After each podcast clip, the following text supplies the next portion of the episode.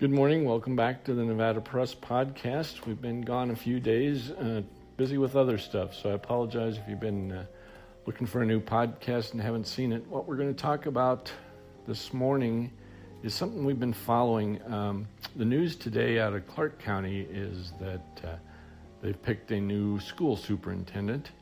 Uh, his name is Jesus Jara.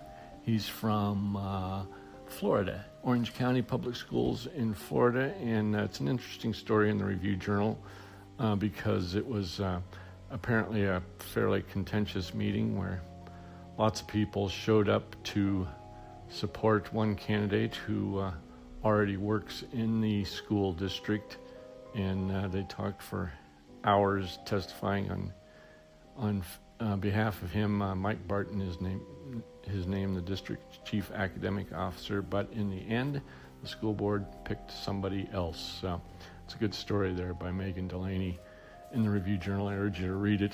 But we've been following this because I think it's, to me, it's curious. I don't know if anybody else is paying any attention to this, but this is, uh, this is four new superintendents um, this spring for Nevada school districts. We have uh, Lander County um, hired Russell Klein, um, who was um, the principal at Battle Mountain High School, but he's becoming the, he's become the new superintendent. Uh, just the other day uh, in Elko, Todd Pehrson was uh, hired as superintendent of schools there. Um, their uh, superintendent was uh, Jeff Zander, and he retired, uh, or is retiring June 30th, as I see it by the Elko Daily Free Press, a story by Tony Milano.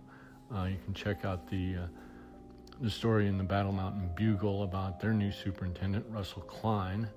Uh, that was just um, a couple of weeks ago, and uh, just last week, Elko, and then. If you notice, uh, just last week also, uh, the uh, Churchill County School Board hired a new uh, superintendent, Summer Stevens, from uh, uh, Upton, Wyoming.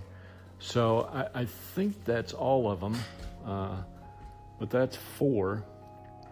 And if you realize Nevada only has 17 counties, and each county is its own school district, so that's a quarter of the school superintendents are changing places.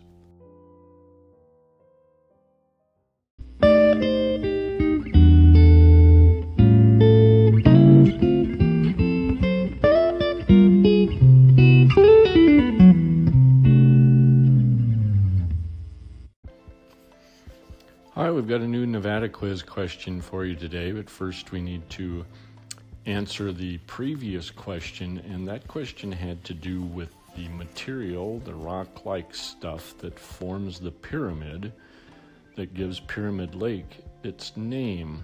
Do you know what that stuff is called? And I gave you a clue that it's also prevalent in Mono Lake, south of Carson City. And that stuff is called tufa. T U F A. Um, happens when calcium bearing freshwater bubbles up into alkaline lake water, rich with carbonates. The resulting limestone deposits grow as long as they remain submerged into a variety of shapes, like the pyramid or those in Mono Lake that are more like pillars. They're called tufa. Okay, so kind of a similar question uh, next one, we'll stay outdoors, and uh, I think you'll know this one in in uh, Great Basin National Park and uh, areas in that um, uh, region are home to uh, the world's oldest living species of tree, and I want to know um, what the name of that tree is. you should know that. Uh, those those trees are as much as 4,000 years old, right? Okay, so that's your Nevada quiz, and we'll be back with the answer tomorrow.